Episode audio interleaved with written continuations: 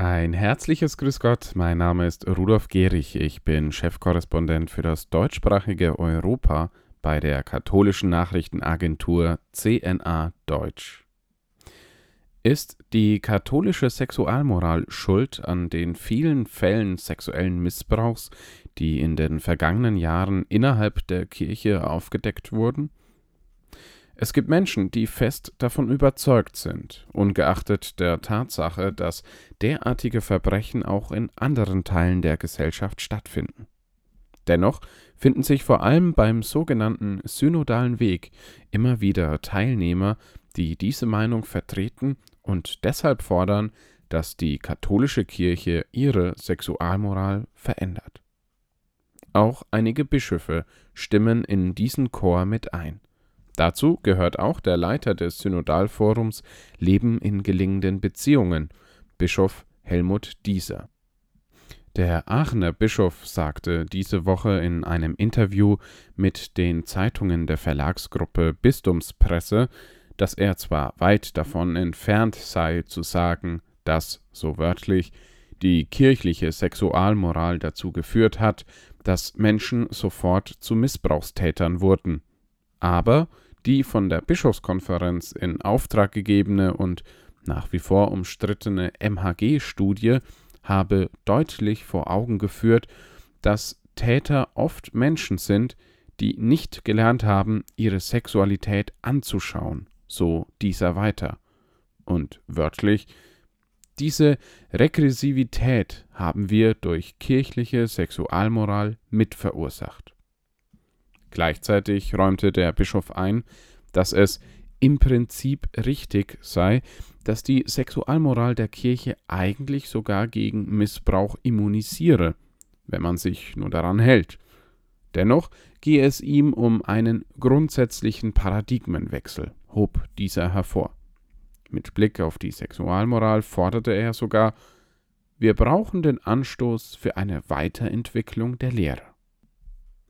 Missbrauchsbetroffene selbst haben dem synodalen Weg wiederholt vorgeworfen, dass er ihr erfahrenes Leid für kirchenpolitische Ziele missbrauche, um beispielsweise die Abschaffung des Zölibats, die Einführung der Frauenweihe oder eine Änderung der Sexualmoral zu erreichen.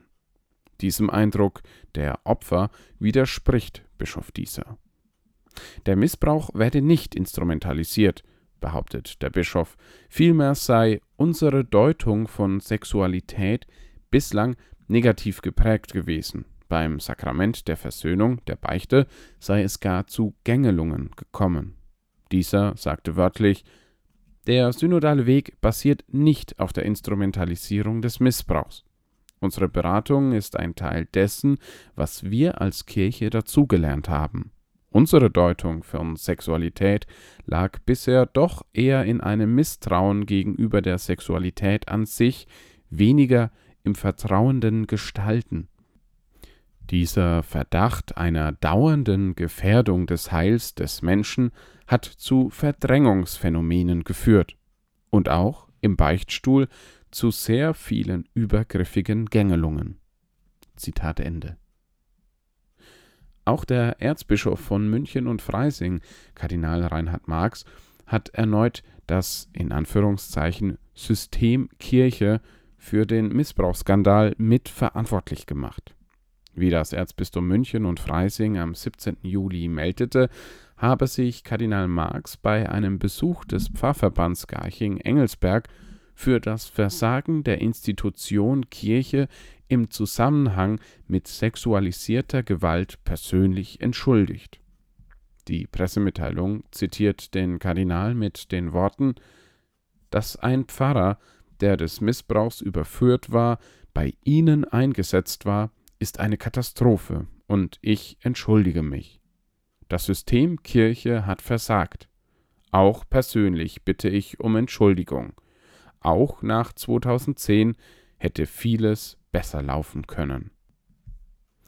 In der Pfarrgemeinde gibt es nach derzeitigem Erkenntnisstand der Erzdiözese drei Betroffene sexuellen Missbrauchs, bei denen es konkrete Hinweise auf Taten in den 80er und 90er Jahren durch den in dieser Zeit in der Pfarrei eingesetzten Priester gibt.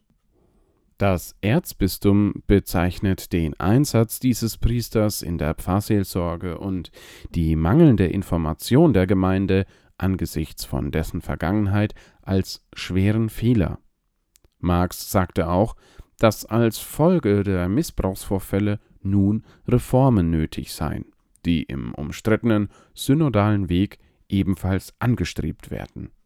Wörtlich sagte der Kardinal Der zweite Strang der Aufarbeitung ist ja die Reform, die Erneuerung, der synodale Weg. Liebe Zuhörer, wir von CNA Deutsch werden den synodalen Weg selbstverständlich weiter für Sie im Auge behalten. Besuchen Sie uns doch gerne regelmäßig auf unserer Nachrichtenseite unter www.cnadeutsch.de.